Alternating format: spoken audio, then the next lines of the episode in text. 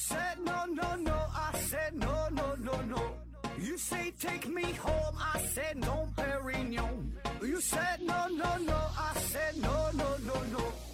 No, no, no, no.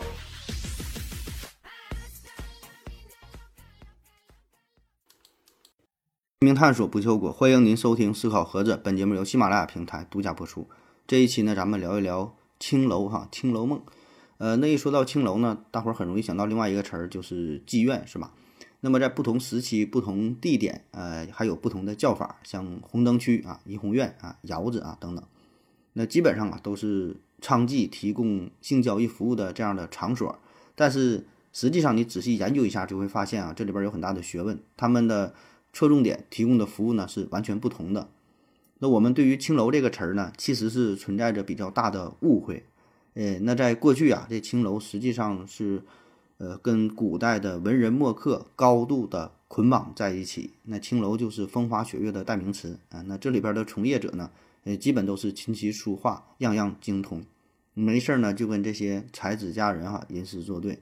那在这其中呢，也留下了很多凄美的爱情故事啊，像柳如是啊，还有像宋徽宗和呃李师师啊，这个缠绵悱恻的啊，都给人留下了无尽的遐想。呃，当然，时至今日啊，那一提到青楼啊、妓女啊，是吧？基本都是跟性就就直接挂钩了啊。这感觉也不是什么好词儿啊。虽然大伙儿很向往，但是嘴里上嘴嘴上保证还是非常的唾弃啊。呃，那咱今天呢，就就聊一聊哈，关于青楼的一些事儿哈，给青楼算是正正名啊。呃，首先呢，咱得说说啊，这个性工作者们啊，他们是何时出现的？这个青楼啊、妓院呐，这是什么时候诞生的啊？那实际上呢，妓女的出现和青楼的出现呢，这是两回事儿。那只要是以出卖自己肉体为手段，以获取金钱为目的的从业者，都可以看作是娼妓啊。但是妓院呢，这是一个场所，这就是发展到了一定规模之后才有妓院。所以显然，那妓女这个行业呢，是要早于妓院，对吧？那就像是医生啊，他一定是要早于医院出现的啊，先有给别人看病的这个人儿啊，然后呢才成成成成规模的啊，出了出现了这样的一个固定的场所。那说到娼妓这个行业呢，源头啊，呃，有的说呀是可以追溯到殷商时期啊，也有的说是在夏桀时期啊就已经有了啊。那这事儿呢已经是没法考证了，呃，但妓院呢这有是这这是有一个比较。一致的认同的说法啊，是可以追溯到春秋时期。嗯，而且妓院呢还有不同的种类哈，有有皇妓啊，有私妓，有公妓，有军妓，有士妓啊，就是他们服务的人群啊不太一样啊。那最早是在这个春秋时期啊，公元前六百四十五年，你看这是非常详细的记载啊。那齐国呢有一位政治家叫做管仲啊，这人非常有谋略啊，管鲍之交啊，说的就是他和这鲍叔牙哈。管仲啊，鲍叔牙。那管仲呢？他是帮助齐桓公叫公子小白完成了霸业，然后他就想这个多收多多收点税，就多多多整点钱哈，多从老百姓身上多整点钱嘛。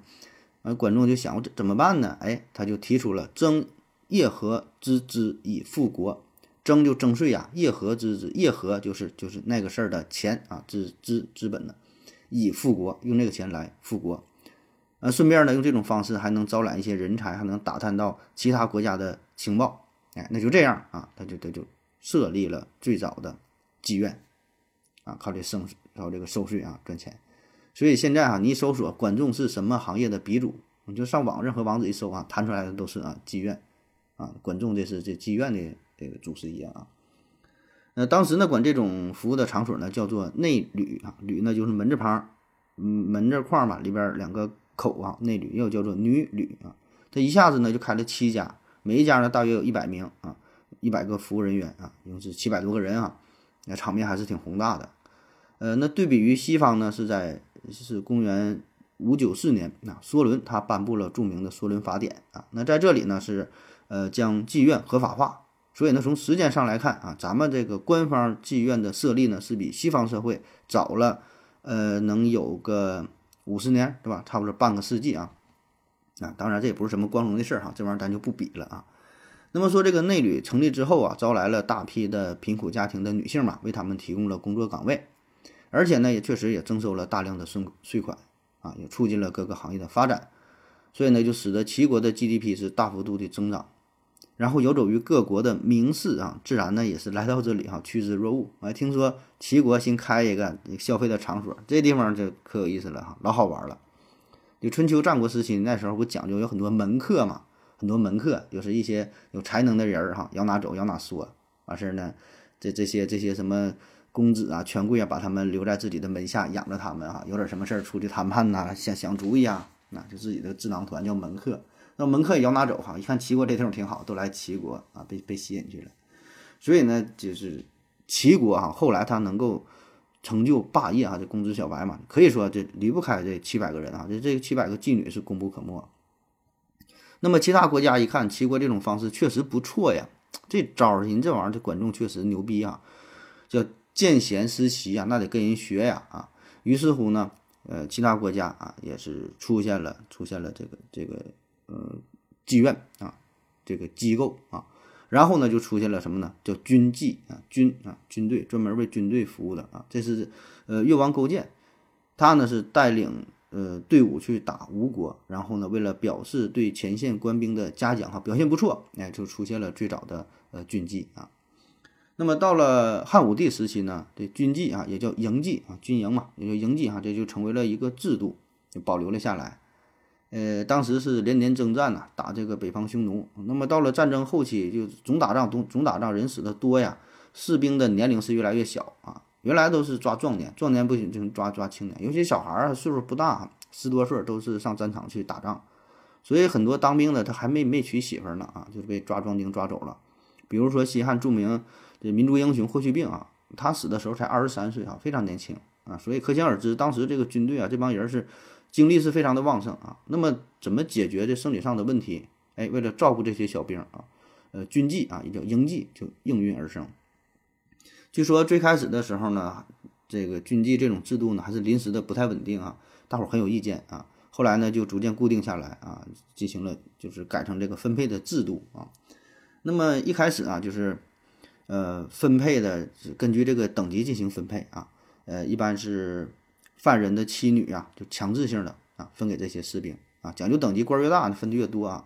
但这样的结果呢，就是就是旱的旱死，涝的涝死啊。像一些上等大将军呐，可以玩一 v 五、一 v 三的啊；下等的小兵那就是这个这个撑死眼睛，饿死那啥哈，只能靠自己辛勤的双手。所以这样就很影响士兵的斗志，大伙儿呢得不到满足啊。后来就是一律平等啊，不管你的军衔啊，不管你的等级啊，人人有份儿啊。所以这样呢，就是也是鼓舞了这个士兵的这个这个斗志啊。那么这种制度呢，是始于汉啊，兴于魏啊，在唐宋时期呢，也是经久不衰啊。那在过去嘛，呃，就是中国这个封建社会嘛，这女性的地位是非常低下啊，常常被物化啊，就真是没把人没把她当做人来看待啊。那在唐宋时期，地方官员交接的时候呢，除了要交割文书档案之外，哎，还要交割营妓，啊，这个也是被看作成是这个战略资源啊。据说呢，唐代有一个老郡守，他和新郡守交接事务的时候，这老郡守对于军营当中的一位营妓就是情有独钟，想把他带走啊，但是不行啊，这属于军用物质啊，不能让带走的。那么在了，在这个唐代这段这段时期啊，呃，官妓制度呢也开始逐渐完善起来，变得是越来越正规。所有的从业人员呢，都要进行登记注册在案才行，还有专门的岗前培训。哎，看看你是唱歌唱得好啊，跳舞跳得好啊，那么进行专项的发展。唱歌好就可以变成歌妓是吧？跳舞好呢变成舞妓啊。呃，跟现在这个选秀差不差不太多是吧？你都得都得有点有点自己的这个本事，有点能耐啊。那么到了唐代呢，家妓也是越来越发达啊，家妓啊，家就家庭的家呀。呃，鼎盛时期呢，唐朝的皇帝还。赏这个妓女给有功的这文官武将啊带回家啊玩去啊。那么对于官员呢进行了规定啊，就三品以上的能养五个家妓啊，五品以上的能养三个家妓啊。你品品越高，那你就就整的就越越多呗啊。那到了宋朝，行业内部根据服务档次的不同，哎，也是开始内卷，然后呢出现了两极化的发展。呃，档次比较低的，这个就是就是一般的妓院哈。就是只卖身不卖艺啊，纯纯的靠身体赚钱，啊，这就是咱通常意义上咱们理解的这种做皮肉生意的啊，纯粹为了解决生理上的需求，就只要钱到位，啥姿势都会啊，这这种啊比较低档的。另外一种呢比较高档的，哎，就是咱说的这叫青楼啊，青楼。理论上呢是只卖艺不卖身，哎，那时候呢管这种呢叫做清馆儿啊，清馆儿，呃，类似于现在的清吧，就是以这个轻音乐为主，比较安静啊，没有什么迪斯科，没有什么热舞、动次大次啥的哈，你就非常安静，坐在这块儿了，喝点茶，喝点小酒，谈天说地哈，交流交流感情，那聊聊人生，聊聊理想。那么这里边的从业人员呢？呃，水平也是非常高了啊，琴棋书画呀，什么什么，这唱念做打的是吧？吃喝嫖赌的，溜草烹炸的，说学逗唱是吧？样样精通。呃，当然也有那些就是既卖艺又卖身的，先卖艺后卖身啊，这也有，这叫这叫红红红馆啊，红馆啊也都有啊。这个后边咱再细说啊。就反总之就是这个，随着剧院的发展嘛，就档次越来越越。分得越来越细化，就是服务于不同的人群啊。然后呢，到了明朝啊，到了明朝呢，管理就是非常严格了啊。这时候开始大规模的耍黄打非，哎，对这事儿管得比较严哈，老老朱家哈，不让你随便瞎整这些东西啊。那么各个地区的妓院呢，基本呢都是关门大吉啊，也废除了很多官妓的制度，也禁止官员去嫖娼。嗯，谁要是敢反对哈，重罚，说这个罪名是仅次于杀人啊，很大的罪过。当然了，这个上有政策，下有对策。公然的这样去嫖不行哈，那就换一种方式啊，比如说啊，叫上门来服务啊，就类似于这种家妓是吧？这个性质就不太一样了啊。我我也没去妓院是吧？我是把他叫来咱家里玩儿啊，这个你也管不了，对吧？你奈我又如何呢？那在明代呢，还出了一本书叫做《嫖经》啊，《嫖经》啊，咱听过什么《诗经》是吧？《圣经》啊。心经啊，金刚经啊，楞严经啊，华严经，黄帝内经啊，什么山海经、三字经是吧？一般敢叫经的，那这保证得是档次比较高的，一般不敢这么叫是吧？都得是非常经典的书籍才能叫做经啊。而这个嫖经啊，你听这名儿就挺猛是吧？为了嫖哈，写了一本书啊，煌煌巨著啊。那么这本书呢，那跟咱想的也不太一样，这名儿叫嫖经啊，但是写的很有深度啊。我还特意看了一下啊，基本呢就是看不下去啊。太太太太深奥了啊！这绝对不是那种爽文啊，什么小黄书啊，啊不是啊，这可以呢看作是那个时代的风月场所的攻略指南，写的非常深刻，是就是教你啊怎么去青楼，怎么跟人聊天，有什么注意事项啊，行业内部呢有一些什么潜规则啊。那个时候这类书其实挺多的，呃，有的叫什么风月机关，有的叫什么这这这个青楼规范呐，情书纪要啊，哎，大概就这意思啊。内容呢也大差不差的啊，那通过这个就足可以看出来啊，当时这风月场所之火爆。那么这个《嫖经》这本书呢，就是综合了这些与嫖相关的这些精华吧，啊，编辑成了这么一本煌煌巨著啊，就叫《朴经》啊。此书一书，天下莫敢与之争锋啊，无出其右者。那到了万历四十三年，叫张梦征和朱元亮两个人合作啊，以旧本的这《朴经》为底本啊。重新的标注啊，注解，然后就是加加上了一些内容啊，不断的完善啊，再配以历代名妓之诗词啊，这咱后边还会说啊，这些这些青楼上啊，这些从业人员，这个文学造诣相当之高，写了很多著名的诗词啊，把这些综合在一起啊，成了叫《青楼韵语》这本书，嗯，《青楼韵语》啊，那么书中的内容的主体啊。它呢是以古代文人才子们嫖妓的原则方式啊，呃行为思想啊作为这个主体框架啊，但整整书的内容呢又充满了一些矛盾哈，很有思辨性。一方面呢是，呃，嫖这个事儿是吧？这本身是一种买卖的关系，哎，但是呢这里边又非常注重啊这个感情啊，并不是说简单的金钱关系。并不是说我就是靠着钱解锁各种方式，里边有很多深层次情感的交流，哎，这个是个矛盾啊。第二呢，就是本身你说嫖这个事儿，它是有点儿跟咱们这个一般的这个道德认知是，呃，有点相违背的，是吧？达不到的事儿啊。但是呢，哎，在这书里边又提倡这人道主义精神啊，因为这个你在妓院当中可以得到心灵上这个交流啊、升华呀，啊，这也是个矛盾。再有呢，这个嫖啊，本来这就是男性压迫女性、玩弄女性的一种表现，但是呢，书中又提出了啊，女人也是人啊，在人格上啊，要追求这个男女平等所以你看他这种种矛盾吧，它就反映出了当时，呃，社会生活中存在的这种这种抗争。所以呢，它这个这个矛盾哈，你看这是造诣是非常非常深远的啊。那么在明代呢，还有一个好玩的事儿啊，就是叫这个三阳阁老。三阳阁老是三个人啊，这三阳阁老调戏风月女子，结果是自取其辱啊。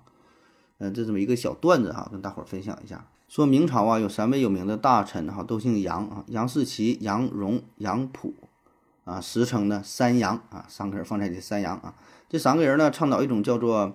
呃，台阁体的诗文也叫做馆阁体，大概的意思呢，就是歌颂功德、粉饰太平啊，就是赞美呗，挑好听的说啊，拍皇上马马屁、捧臭脚，这这类内容，华而不实啊，叫馆阁体啊。三杨啊，在宣德和正统这两朝时期呢，是权倾朝野，名声在外啊，这是一手遮天，相当厉害了。话说呢，有一天山阳呢是参加一场私人宴会，呃，要请来一些名媛啊，抚琴唱歌，是呃跳舞陪酒啊。那刚才说了，在明朝这段时期呢，是严禁官员在公共场合跟妓女搞在一起的啊，大明律上面都有规定的啊，特别是一些这这这些著名的官员是吧？你得有一个表率的作用啊。哎，但是这三阳呢是根本就不管这些事儿哈，不把大大明律放在眼里啊，而且专门有这种嗜好啊，就喜欢找妓女这个陪酒啊陪唱啊。那么说这次喝酒啊，他要找一个公主啊，请的是谁呢？京城色艺双绝的叫齐雅秀啊，齐雅秀，嗯，这也不是一般人啊，这反应非常快哈，这小女子很厉害。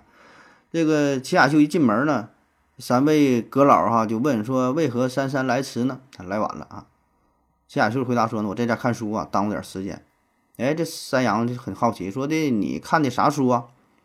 齐雅秀回答说：“啊，看的是《列女传》啊，《列女传》啊，这是一部介绍中国。”古代妇女事迹的传记性的史书啊，多数是以这种歌颂古代女性这个高尚的品德呀、聪明才智啊、反抗精神呐这个内容为主啊。所以这这个书，哎，这么一说啊，这三位阁老一听就明白了，这不奚落在这朝廷命官的嘛，是吧？一个妓女居然有这么高的精神觉悟哈，有这么高的这追求，在家看《列女传》啊。于是呢，就骂了一句说母狗无礼啊，说她是母狗啊，无礼，哎。说的挺损的是吧？齐雅秀呢也是毫不示弱，当场回敬一句啊：“我是母狗，各位呢是公猴，嗯，公猴啊。”这这是玩了一个谐音梗啊，说你们说的是猴哈，公猴啊，这也是一句骂人，但也是一句恭维的话，公猴嘛也没有毛病啊。那么这个事儿呢也是在呃当时京城是传遍啊，被三位阁老被一个妓女是侮辱了啊。到了清代呀，在康熙年间呢，官方妓院几乎是没了市场，逐渐的被民间机构所取代啊。但是必须也得有官方的这个登记注册啊，经过登记了，你有营业执执照哈，这这才行啊。然后到了晚清的时候啊，晚清的时候呢，呃，还是比较发达的啊。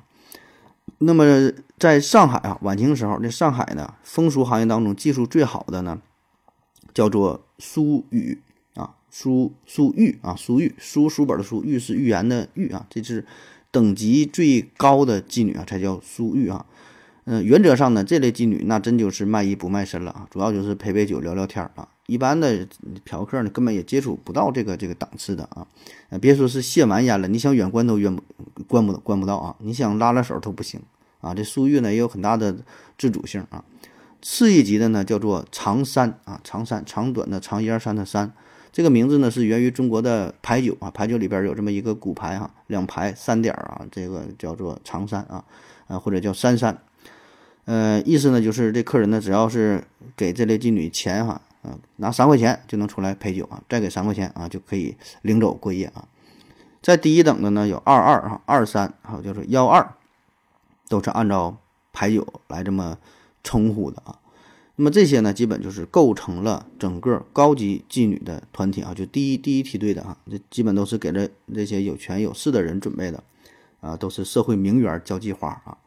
那再往下呢，叫做咸水妹啊，咸水咸盐水啊，咸水妹啊，这是出现在呃晚清到民国期间吧啊，潜水妹主要呢是接待洋人的妓女啊，也有叫叫海水妓女啊。那相比于普通妓女呢，这些女子啊，服饰啊、发型啊、穿着啊更加西化，更加洋气哈，也不缠脚了啊。那么再往下，啊这底层呢就是野鸡啊，野鸡啊。那是在过去呢，就是每天晚上都一般都站在门口啊，拉拢顾客。然后野鸡之间呢也会彼此推荐顾客，增加收入啊。这档次比较低的啊。那最最低的呢叫做丁棚，钉子的钉，棚啊，哪个棚？就是木字旁加个朋友的朋啊，丁棚。丁棚，你一听啊，这就是一个一个小建筑是吧？啊，那这就这就是非常非常简陋的一个居住的场所了。其实就是一个小棚子啊，连个屋都不算啊。服务的对象呢，当然也都是下等人啊，像这一些苦力呀、呃黄包车夫啊、扛麻袋的啥的，是吧？那么这这些女子呢，就基本就是年老色衰了啊，甚至还有各种性病啊，也谈不上什么姿色了啊，就是为了满足这些顾客最基本的生理上的需求啊。那妓院呢，发展到清末明初的时候，呃，可以说是遍地开花啊。非常非常多，总的特点呢就是妓女种类多啊，妓院的数量也多啊。在民国初期，上海和北京啊，这个妓院呃妓女的人口比例大约呢是一比二百三十七和一比二百五十八啊，就相当之多。据上海市工业局一九二零年的调查显示，上海呢有六万名妓女，这些是登记在案的啊。那实际上可能数据还要比这个呃多一些啊。那么总体来看，古代的妓女呢。从出现到发展啊，就开始，呃，越来越细化啊，有官办的，有商业的，有个人的啊。妓女的服务的对象呢，也不太相同啊，服务的重点呢也不一样啊。好了啊，咱们休息一会儿。我要跟正南去尿尿，你要不要一起去啊？我也要去。哎，风姐，我要跟正南、阿呆一起去尿尿，你要不要一起去啊？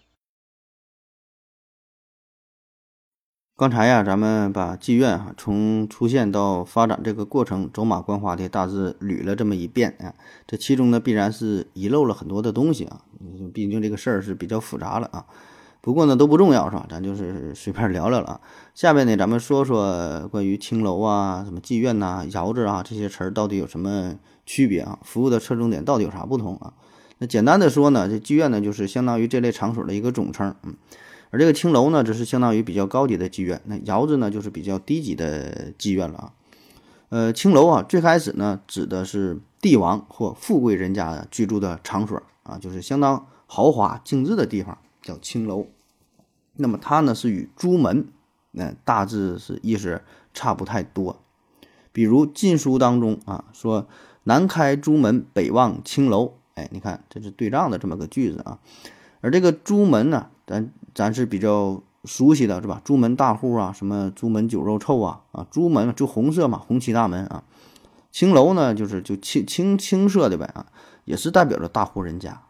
那直到是唐代左右啊，唐代这个时期，青楼才开始呃指代这个烟花柳巷之地啊。李白有诗云说：“对舞青楼妓，双鬓白玉瞳。”啊，还有杜牧。十年一觉扬州梦啊，赢得青楼薄幸名啊。这里边呢，就这青楼就开始指这个妓院的意思啊。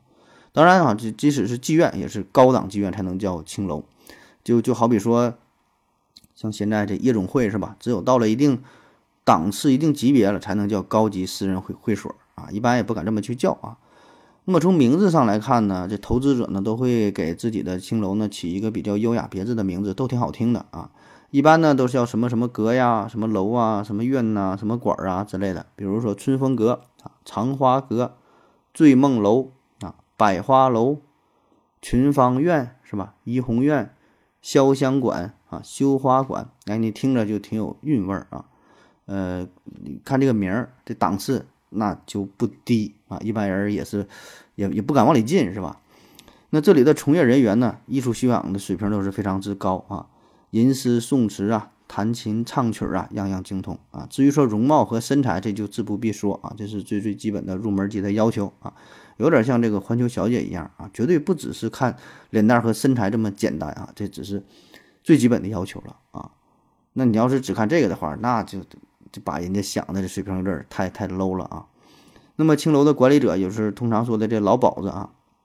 他呢会精心挑选出一些才貌特别出众的女子进行重点培养，啊，最终呢会把她们培养成艺术修养极高的佳丽啊。假以时日啊，这就是这青楼的招牌了啊，头牌是吧？也也是他的摇钱树啊。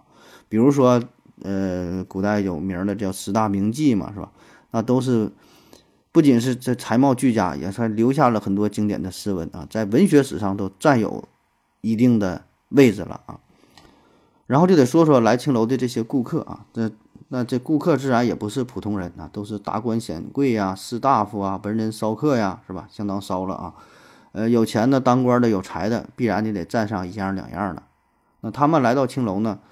呃，一方面是就图这个环境优雅，对吧？然后呢，妹子也是养眼，是吧？坐下来喝点酒，喝点茶，吃点小点心，聊聊天，听听曲儿，跟妹子们谈谈人生，这绝对是人生一大惬意之事啊！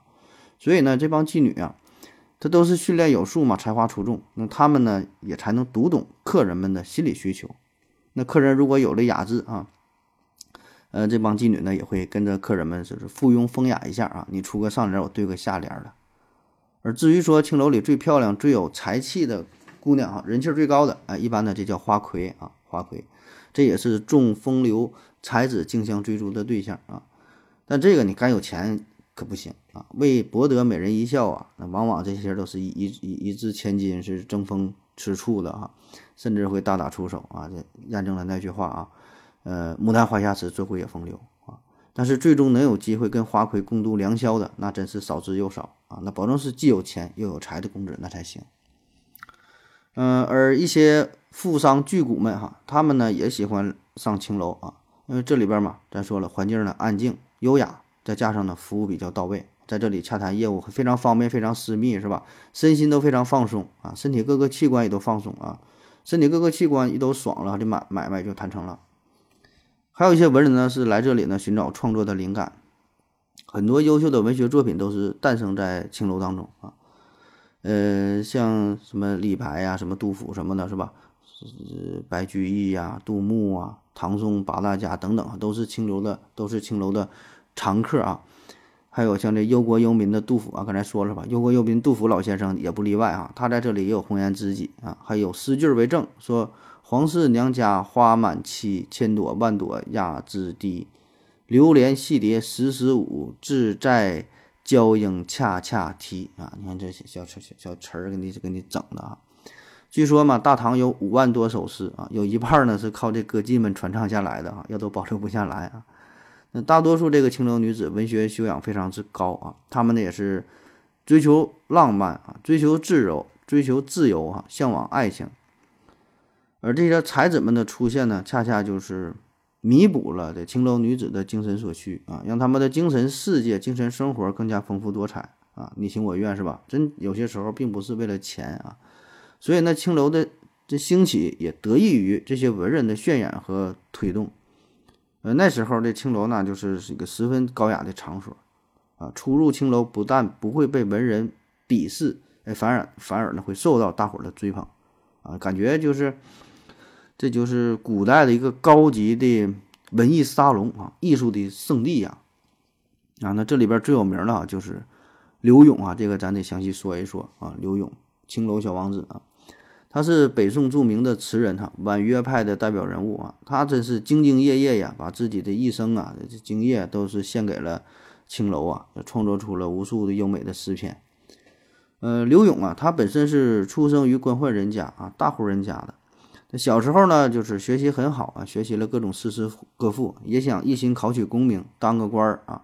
但很遗憾，屡试不中。后来呢，就放弃了啊。就看走仕途的道，看来是不适合他啊。开始沉迷于青楼。然后这一辈子，你想啊，一天也不干别的事儿是吧？到了晚年呢，是混得穷困潦倒啊。死的时候一贫如洗啊，一无所有啊，没有个亲人管他。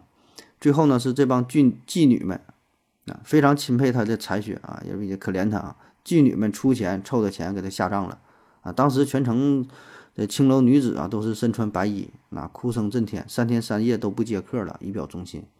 后来呢，每年的这清明节的时候，也还会聚在一起去祭奠他，给他扫墓啊。慢慢也成为了一个一个习俗。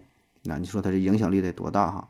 江湖上有一种说法嘛，说但凡是有人居住的地方，都有刘永的词，叫“凡有井水处，皆”。皆能歌柳词！现在有很多名篇哈，很多佳作依然流传啊，还入选到这教科书当中啊。多情自古伤离别，更哪堪冷落清秋节啊！今宵酒醒何处？杨柳岸，晓风残月。此去经年，应是良辰好景虚设。便终有千种风情，更与何人说？你看这小词儿是啊，这若不是资深的嫖客，根本写不出来这种感觉。那说完了文人哈，还得介绍一位皇帝啊，皇帝啊很有名啊，不干什么正事儿啊，宋徽宗。宋徽宗啊，那是皇帝，咱都知道，三宫六院这七十二个妃子啥的，后宫佳丽老多了啊，随便玩啊。但是愣比不过啊，名妓李师师。李师师呢，四岁的时候是父母双亡，然后呢被一个妓院的老鸨子给收养了啊，呃，从此落入风尘之地啊。打小呢开始就学习呀，琴棋琴棋书画啊，艺术熏陶。李师师呢长得漂亮，生的是花容月貌，色艺双绝，德艺双馨。那在当时啊，很多文人雅客、王孙公子都是争先恐后来一睹她的芳容啊。那这其中啊，大宋皇帝宋徽宗呢也不例外。两人初次相见的时候呢，宋徽宗呢是伪装成一个商人，那不能直接以皇帝身份上青楼啊，是吧？咱还得稍微伪装一下啊。那第一次来，李师师也不知道，老鸨也不知道，谁也不认识。那时候你说皇上是谁，轻轻易也看不到，是吧？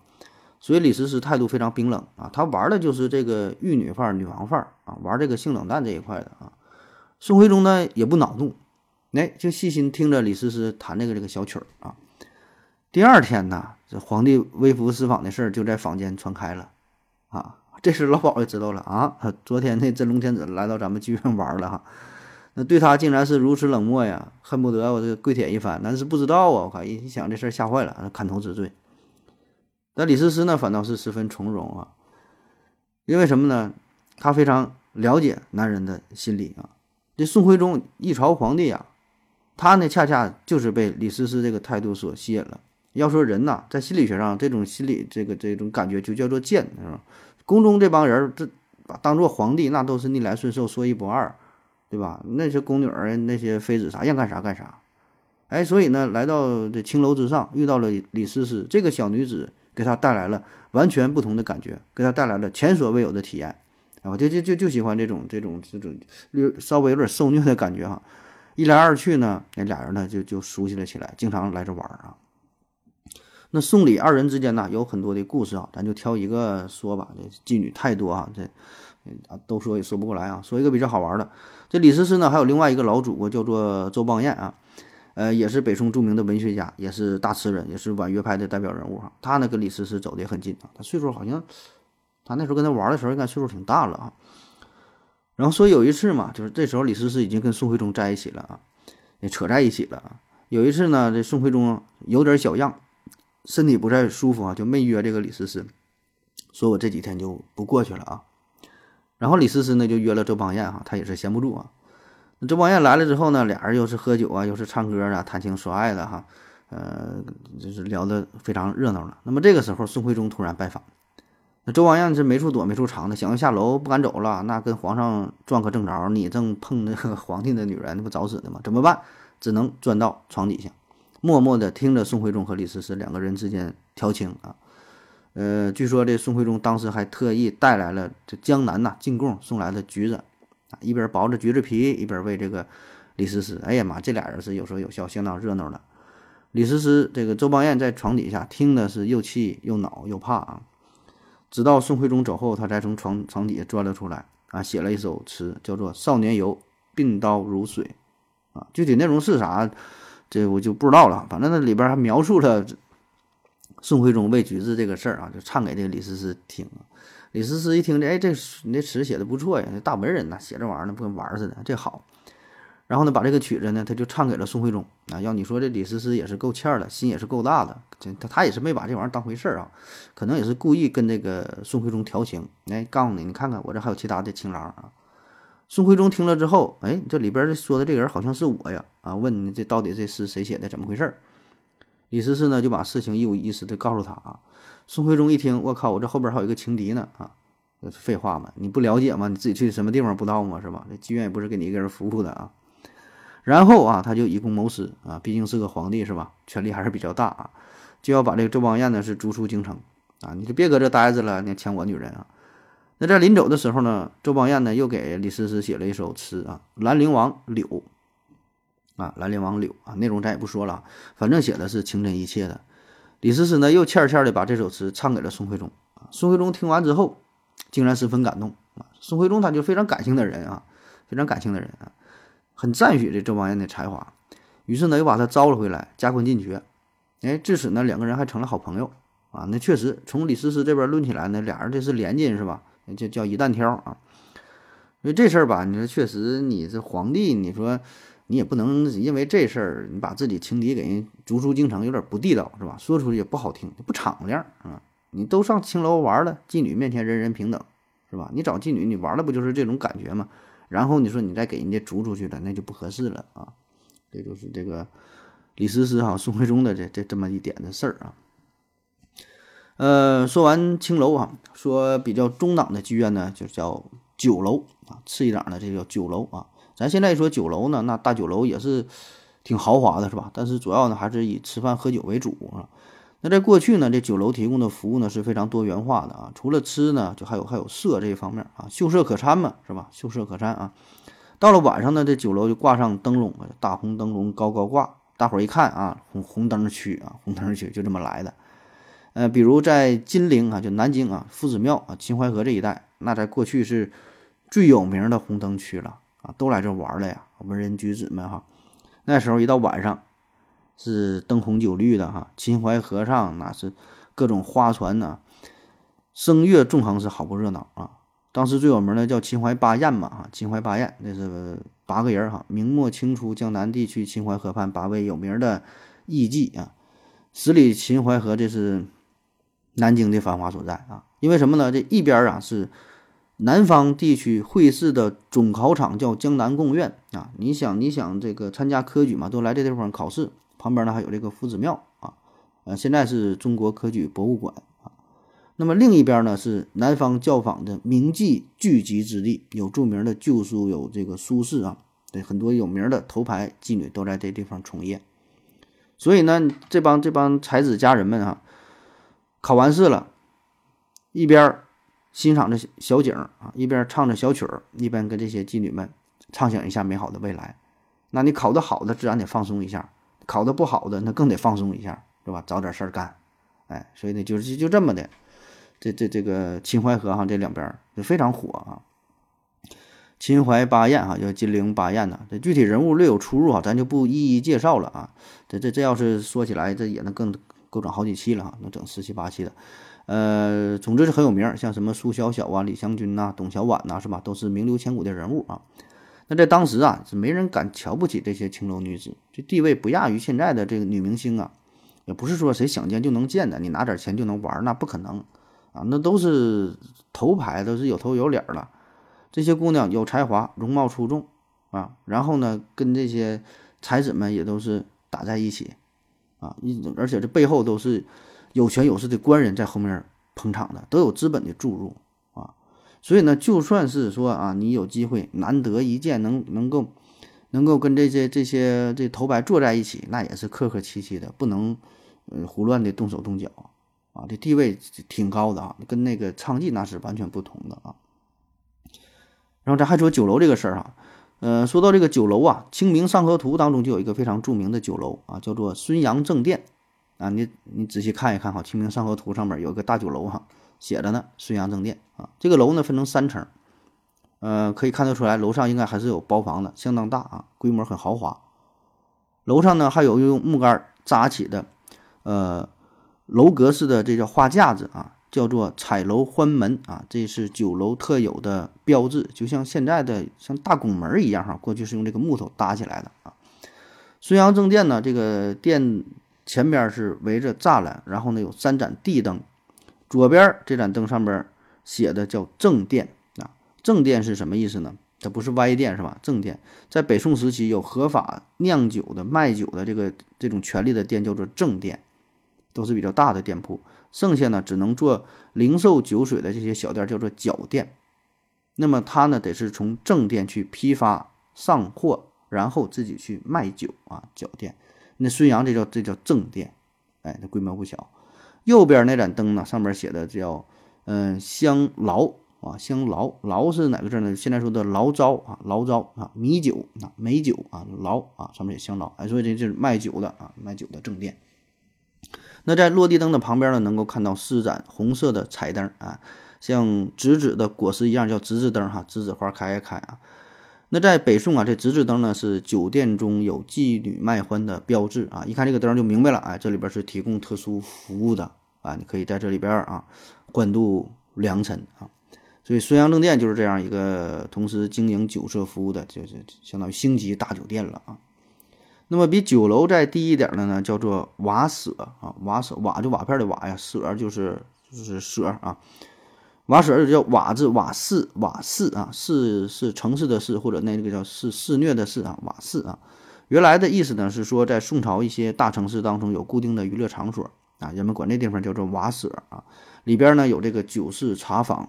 啊，吃食铺，一些小摊位，然后有各种表演、射箭的杂耍啊、魔术啊、杂技啊、评书啊、笑话什么耍猴的，哎，都有，有点类似于现在综合性的这种超级商场。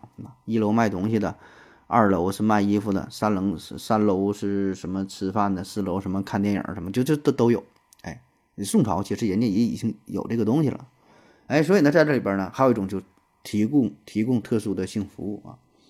比如说，在一本书叫做《都城纪胜》当中啊，记载说，瓦者也和易散之意，也和还易散，就像这个瓦片一样，瓦片一样，来时瓦合，去时瓦解，逢场作戏啊，所以呢，用来指代呃这种这种娱乐的场所啊，有这种色情的服务啊，慢慢的呢，这个瓦舍就成为了妓院的代名词啊，就是档次稍微低这么一点儿了啊。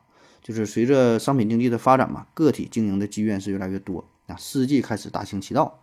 那么这些司机呢，就是有的没有向政府注册登记的，属于游走于灰色地带黑户啊。那么这帮人跟刚才说的呃青楼女子呢，自然是没法相比啊，没有什么文学素养啊，一般就是呃靠这个这个从事皮肉生意赚钱啊。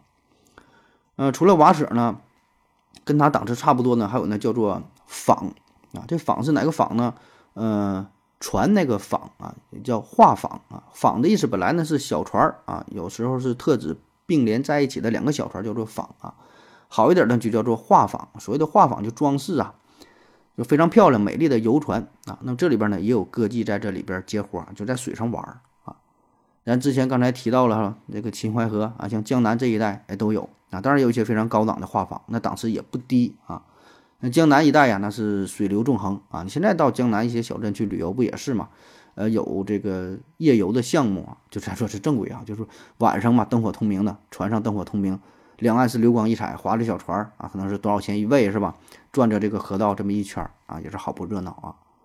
那在过去的话，那比这还有意思呢啊！船上呢会站着穿着非常简单的啊，丝绸薄纱裙的女子，灯光中啊。呃，摇曳着自己的身姿啊，那么透过画舫，哎，能够看出他们若隐若现的曼妙的身姿。然后许多呢达官显贵、文人墨客啊，一边坐着船啊，一边欣赏着舞姿，吟诗作对，喝点小曲儿是吧？吃点茴香豆啊，欣赏着周围的夜色，你这感觉跟在房间里边呢还不一样啊！这船镇啊，那么再下等的这种妓院呢，叫做寮啊，寮啊，这字怎么写呢？嗯，应该就是繁体的辽宁的那个辽，辽阔的辽，繁体的那个辽，去掉那个走字儿啊，在这儿呢辽啊，现在不太常用。本意呢是小屋小的窝棚啊，那一听这就比较寒酸了啊。但这里边呢也是提供一些饮食和酒水啊，有点类似于我感觉像钟点房这个意思啊，辽啊比较简单啊。那么最最低级的、最最低档的，这才叫做窑子啊。以前说逛窑子啊，就是这个地方。这个就是有的连甚至连妓院都算不上，这主要是从明代开始的啊。一般呢是非常贫困潦倒的主，为了解决最原始的生理上的需求，找一间破窑啊，非常非常破的这么一个地儿了，联系一些落魄的，甚至是呃乞丐女啊，谈好价格啊，有的甚至几文钱啊，直奔主题。后来呢，就有人组织这个事儿，在路边找个茅草屋啊，叫窑子嘛，就茅草屋啊，弄几个乞丐女啊。有的甚至说不穿衣服啊，站在路边儿，啊，看好了选哪个啊，去后边啊，很快就解决战斗啊。有的没有钱，给点米也行，哎，反正分分钟的事儿，就就这么简单啊。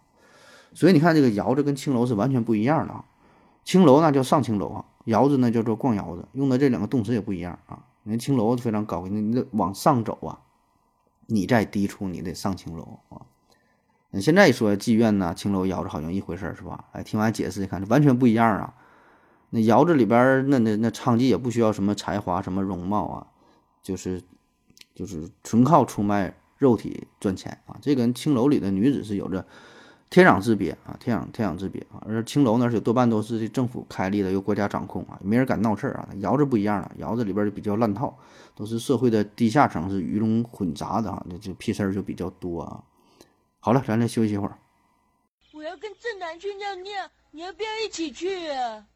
我也要去。哎，风姐，我要跟正南、阿呆一起去尿尿，你要不要一起去啊？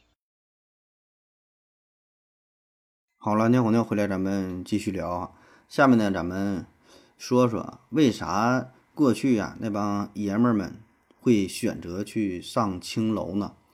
因为在过去啊，婚姻制度感觉是比较开放的，比较随和的，是吧？三妻四妾这事儿管的也不是特别严，怎么着就还满足不了你们，非得去上青楼，非得去逛窑子啊？呃，第一方面呢，就最基本的就是解决生理上的需求啊，这也是妓女诞生的呃最基础的原因。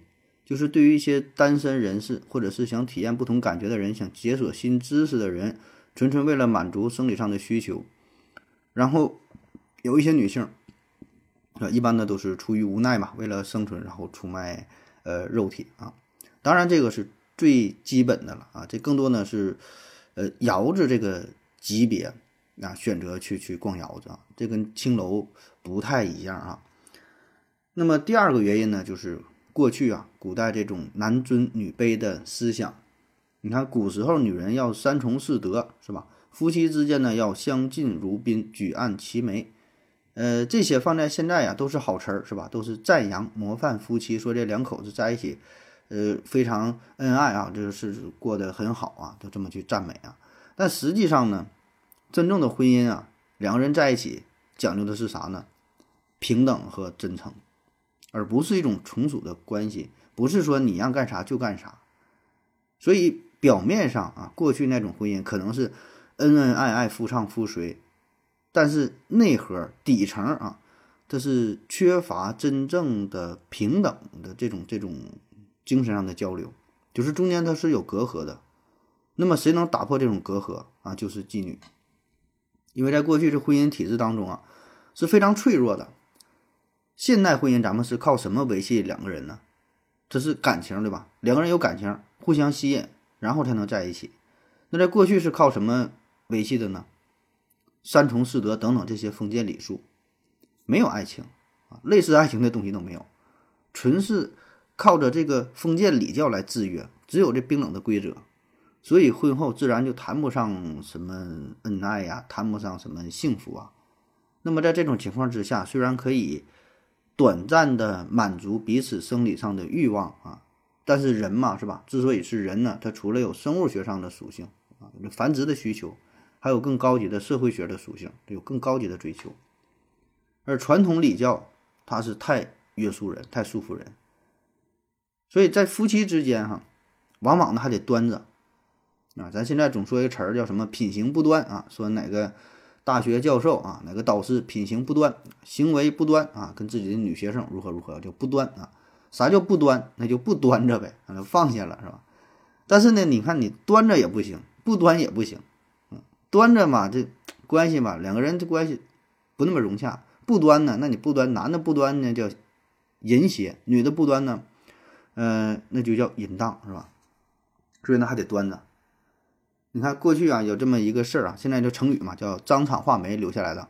张敞，张敞呢，这是西汉的京兆尹啊，京兆尹挺大的官了，差不多相当于现在的北京市市长了。张敞呢，他是非常疼爱自己的妻子，亲自呢给妻子画眉毛，哎呀，爱美呀，画眉毛。这个成语呢，现在咱用来比喻夫妻感情很好啊，这么当这么大官是吧？还亲自给妻子这打扮啊。但在当时啊，他这个行为呢是被有关部门检举了啊，理由就是他这个行为有点不端，就是你挺大老爷们儿，你这么大官儿，一天不干什么正事儿是吧？还给娘们儿那么画眉毛啊，这成何体统？然后当时是这个汉武帝啊，这个不对不对，汉汉宣帝，汉宣帝刘询把他就招过来了啊，问他说，就是有人举报你啊，说你和你夫人在家里很会玩啊，是吧？还怎么还给老婆画眉毛啊？啊，张敞笑笑说：“画眉毛算啥呀？夫妻之间还有比画眉毛还好玩的事儿呢。”所以你看这个成语啊，你品啊，你细品，就除了它比喻夫妻之间感情很好，我觉得它有更重要的信息在传递着，就是这种巨大的封建礼教啊，这种压迫啊，导致人性啊是极度的扭曲，非常的压抑，很多东西不敢表现出来，不敢表达。怎么画个眉毛这事儿还得拿出来大说特说嘛？所以就夫妻之间也得也得也得端着。那么在这种情况之下，很难有情趣可言，没有什么趣味性。哎，然后就得说到第三点哈，风情两个字儿，风情啊，青楼上是最有风情的地方，它呢弥补了爱情的缺失，满足了对于爱情的幻想。那在过去大多都是包办婚姻啊，要遵从父母之命。媒妁之言是吧？人说啥就是啥了啊！指腹为婚啊，有的是这个因为家庭利益，呃，两个人结合在一起，像这个《红楼梦》啊等等啊，是吧？很多小说当中都有所记载啊。或者更更严重的就是两个老爷们喝多酒了，指腹为婚啊，说咱俩孩子啊，就是以后就就在一起在一起啊。那不像现在是吧？都自由恋爱啊，你就喜欢啥了？你不管是约个网友啊，是大学搞对象啊，随便你自己喜欢俩人在一起，自由恋爱。那过去那真是两个人直到入了洞房，可能才算是见了第一面啊。那你甭管长相如何，是吧？这货品是一概出售，是什么概不概不退货，是吧？那性情如何，什么都不知道。不管啥样，你都得受着更别说两个人能够三观一致、感情融洽了，是吧？那就那跟中大奖一样，哪能说两个人这脾气秉性就就那么好啊啊？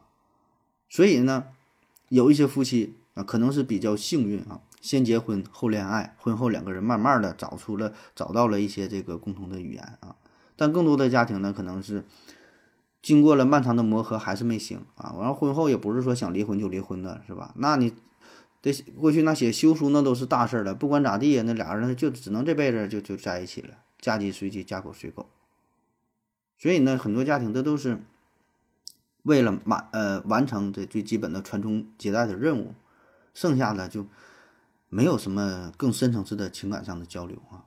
那么在这种情况下，很多男性是吧，有点本事哈，有点钱哈，有点有这这个有更高的追求啊，有这个精神上的追求啊，去哪里追求啊？就去就去青楼上追求了啊。那刚才介绍了青楼里的这些从业人员，那都相当有本事了。一方面知识储备相当了得啊，不管聊啥你都懂，我估计老刘都比不上啊，那相当厉害了啊。另一方面呢，就是。人家也是特别善于揣摩这帮老爷们儿的心理，就把你这个小心思拿捏的死死的，完全是被人家玩弄于全股之中啊！不是你，你上青楼你还玩弄人家，你那是被人玩了，你是不知道。所以呢，试问哈，哪个男人他不喜欢这种美丽的、温柔的、落落大方的、时而性感的、时而单纯的、可糖可盐的、可甜可咸的妹子呢？他完全满足了男人心中所有的幻想，就这些在家庭当中都得不到。那么在这里就能得到补偿，所以他能不爱去吗？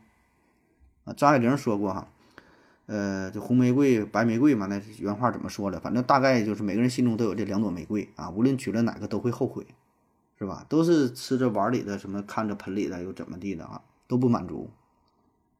所以在过去啊，你 上青楼啊，就解决了这个问题。哎，此时此刻，我想起了陈粒的一首歌哈，《一言一爆炸》。盼我疯魔，还盼我决绝不独活啊！嫌我冷艳，还嫌我轻佻又下贱；要我阳光，还要我风情不摇晃；劝我哭笑无主，还劝我心如枯木啊！这太难了，是吧？不，不管是对于男人、女人来说，这事儿都太难了啊！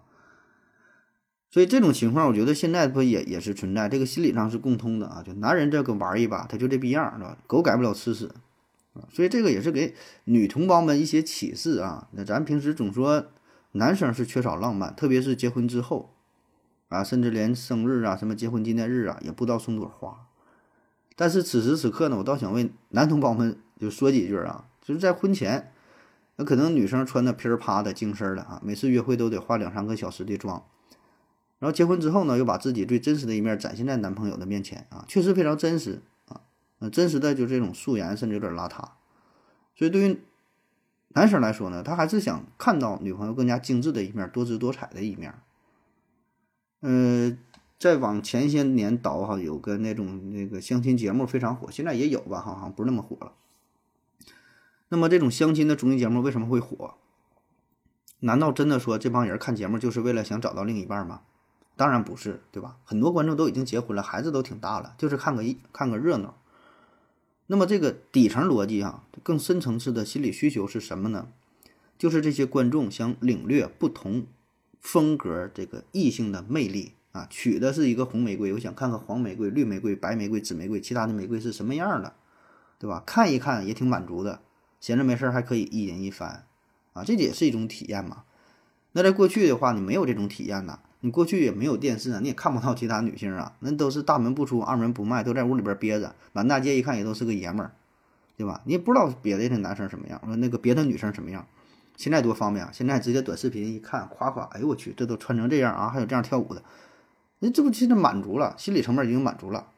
那在过去青楼干的就是这个事儿，很多时候他不是说底层的这个最基本的生理需求，呃，真的就是这种更高层次的啊。精神上的追求，看一看也是好的，聊一聊天儿。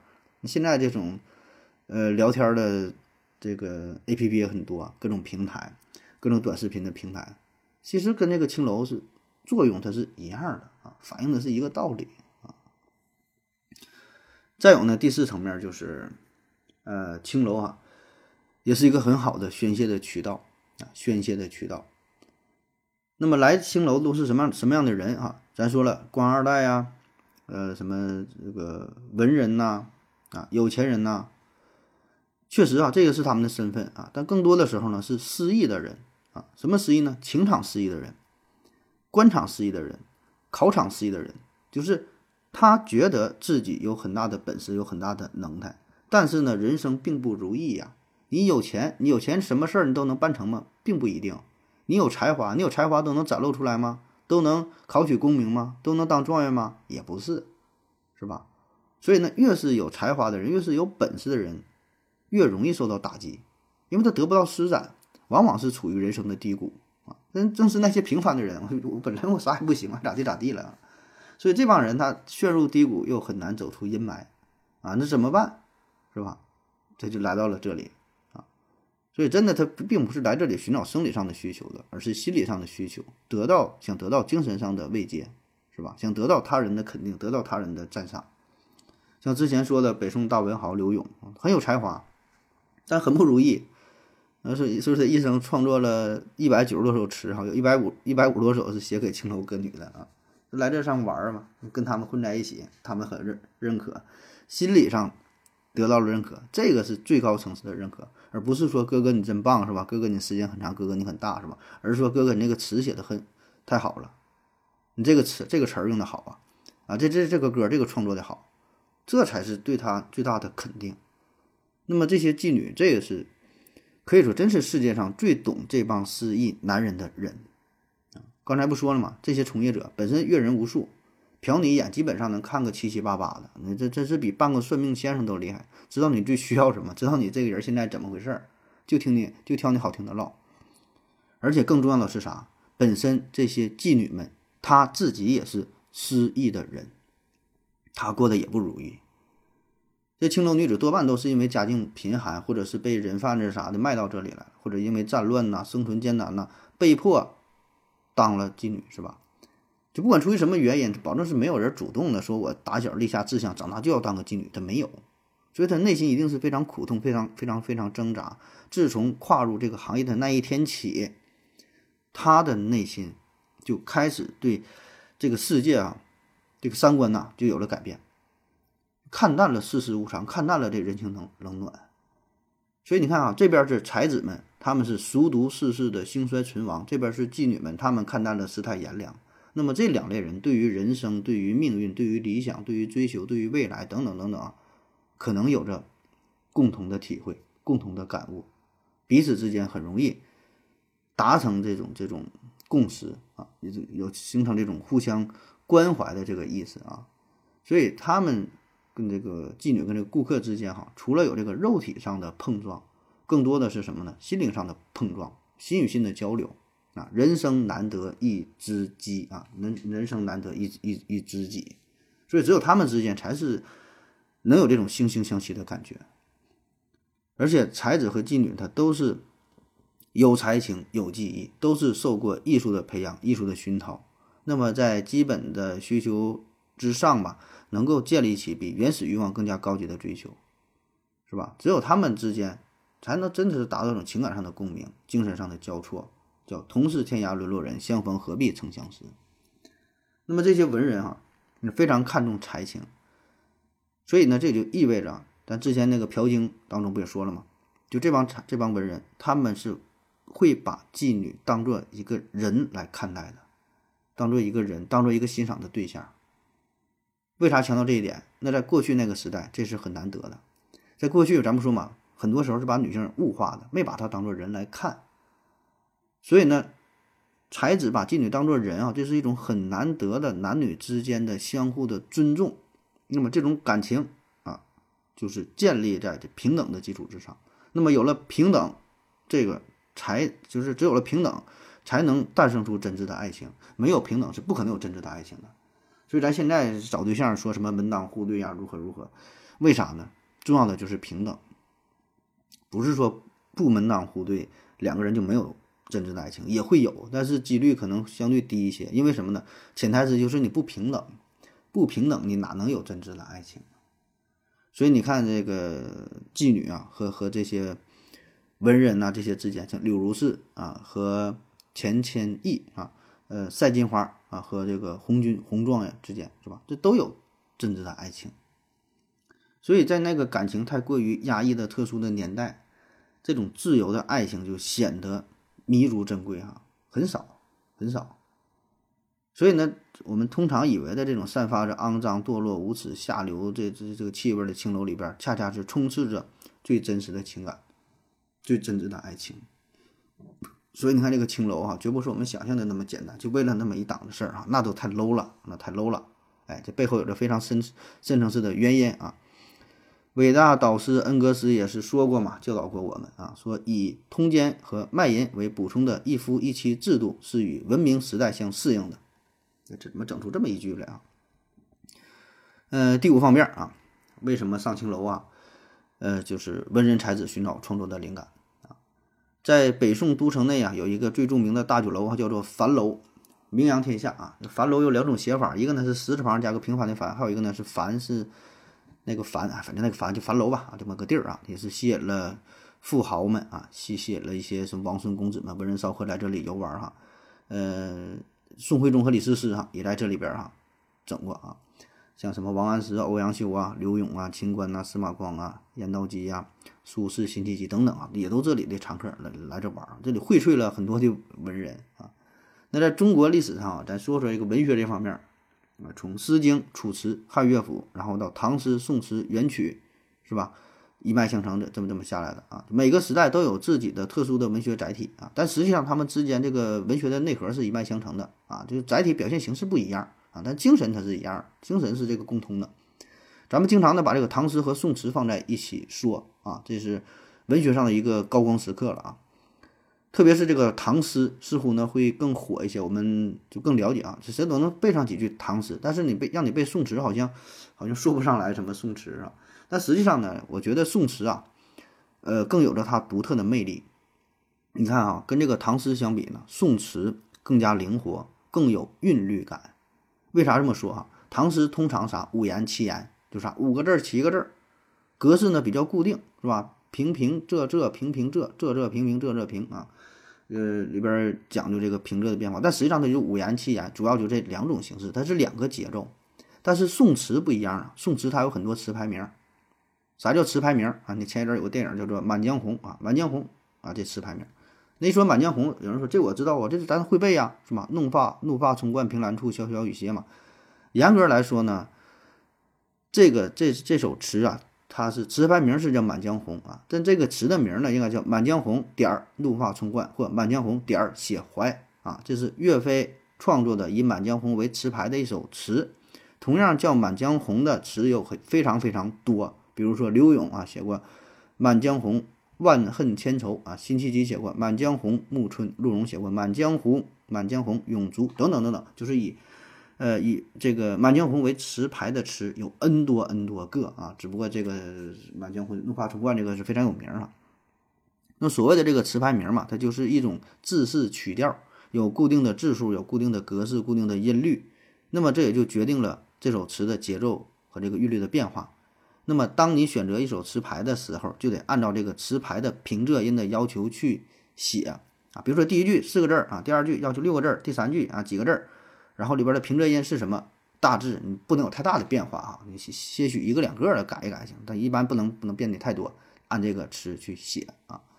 然后呢，就是因为有一些词的名气太大，它就几乎成为了一个这个词牌的代名词。就像刚才说，一说《满江红》，那想到的就是怒发冲冠，是吧？一说《永遇乐》，想到的就是京口北北固亭怀古啊，千古江山英雄无觅孙仲谋处啊。一说到《如梦令》，想到的就是呃，昨夜雨疏风骤啊，浓睡不消残酒。就是说，这个时候本身这首词已经盖过了这个词牌名啊。但实际上这个是不准确的啊。那据不完全统计啊，说这词牌名有一千多个，我看有说是一千八百多个、一千九百多个的也也都有啊。反正这太多了啊，有一些可能已经失传了，咱也不知道了啊。那也这也就意味着这能能有一千多个韵律的这个变化啊，一千多个变化。而这些词牌名啊，很多都是宋词嘛，对吧？在宋朝是非常火，特别是北宋时期啊，很多都是在青楼。诞生出来的很多文人雅士都是在青楼上寻找创作的灵感，所以在宋代，这青楼就是一个特殊的文化象文化现象，是一个符号，一个标签儿。很多文人雅士也是在这里展示自己的作品啊，交流心得呀，两人互相谈一谈呐。然后一些士大夫啊，也是私下在这里讨论一下政治啊，讨论一下学术啊，有点像现在的这个茶楼啊。咖啡厅啊，会会客是吧？聊聊天，聊着聊着出来一些好的点子。所以你看电视剧当中啊，电影当中啊，过去一一一进屋喊老鸨子喊，哎呀，这爷来了，什么上来玩一玩啊？那都是扯淡，那都是非常 low 的机缘，那这都配不上叫青楼。哎，那里边那基本就只能会背一句这个“床前明月光，地上鞋两双啊，床上狗男女，其中就有你是吧？这都这个档次的，根本就比不了。真正的青楼啊，这些女子。贩卖的产品是什么呢？绝对不是她的肉体，也不是她什么简单一颦一笑啊，什么这些都太 low 啊！真正啊，它的价值所在是什么呢？是情感啊，是是爱情，是文学，是灵魂，是精神，是自由的思想。有道是生命诚可贵，爱情价更高。若为自由故，二者皆可抛。你看，在青楼当中，这都有生命诚可贵，生命啊有啊。生命上满足你啊，爱情价价更高嘛，爱情你也可以得到。然后说自由呢也行，在这里你能寻找到自由，精神上的自由吗？这还不可贵吗？是吧？所以这帮妓女相当厉害了。还有马斯洛讲究什么什么那个金字塔什么五层需求啊，生理的、安全的、社交需求、尊重的、自我实现的。你看在青楼这里边，这都不是事儿，都给你安排的明明白白的。从最最基础的生理上的需求得到。呃，安全是吧？社交需求，社交太有了，两个人交流社交嘛，尊重，那尊重你啊，你这词写得好，哎，真好，自我实现。作为一个文人，怎么能够自我实现？你创作的东西有人喜欢你，有人能够听得懂啊，不是简单的说你你这做个节目，哎，真好啊，我喜欢你的节目，给你点个赞，这是比较比较浅的这个赞许。人真正说一句话，说你这个节目，说你这个不是你节目，说你这首词创作的哪个地方好，哪个语句好。哪个词语用的好，这一看懂行啊，这才是真正的赞美。这你看自我实现了，我价值体现出来了。所以你看，在青楼，所有这些这些你需要的东西都能得到满足。所以不要问这个妓女是什么档次啊，不要问她懂一些什么啊。很多时候，妓女呢一直是处于向下向下兼容的状态，在跟你聊着天儿。所以很多文人也是，他以为是在青楼上找到了人生的知己，是吧？错了啊，多半呢是被人家向下兼容了。不是说你你你你你上青楼说恰好遇到知己了，更多的时候呢，只是人家救活着你的水平。举个例子哈，比如说你去一个装满了一万只鞋的仓库当中，随便拿了一只穿在脚上非常合适，哎，这个鞋怎么这么适合我脚呢？太巧了。两种情况，A 啊，这只鞋恰好跟你的脚一边大。B 啊，这只鞋啊是有松紧带的啊，可以调节，从三四到四三的脚都能穿，穿上都很合适。你觉得哪哪种可能性更大？保证是后者是吧？被人家兼容了啊，人档次比你还高啊。好了，今天节目就是这样哈，聊了这么长时间，最后呢，用青楼小王子，呃，刘勇的一首词结束今天的节目哈。住以危楼风细细，望极春愁暗暗生天际。草色烟光残照里，无言谁会凭栏意？你把疏狂图一醉，对酒当歌，抢乐还无味。衣带渐宽终不悔，为伊消得人憔悴。好了，感谢您各位收听，谢谢大家，再见。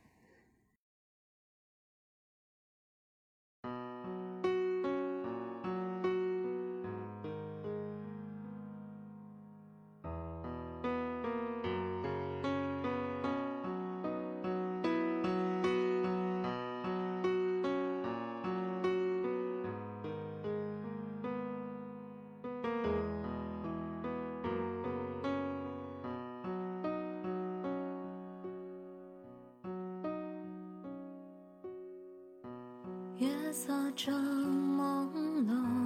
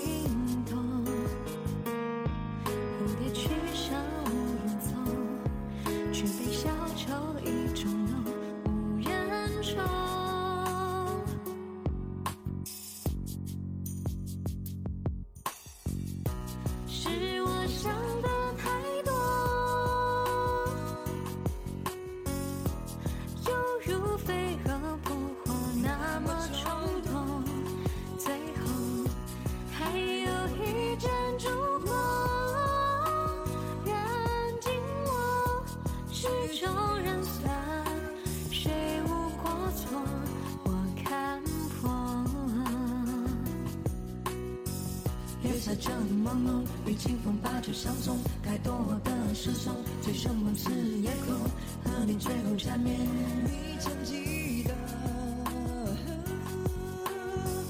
梦境的虚有，琴声一曲相送，还有没有情浓？风花雪月颜容，和你最后缠绵，你曾记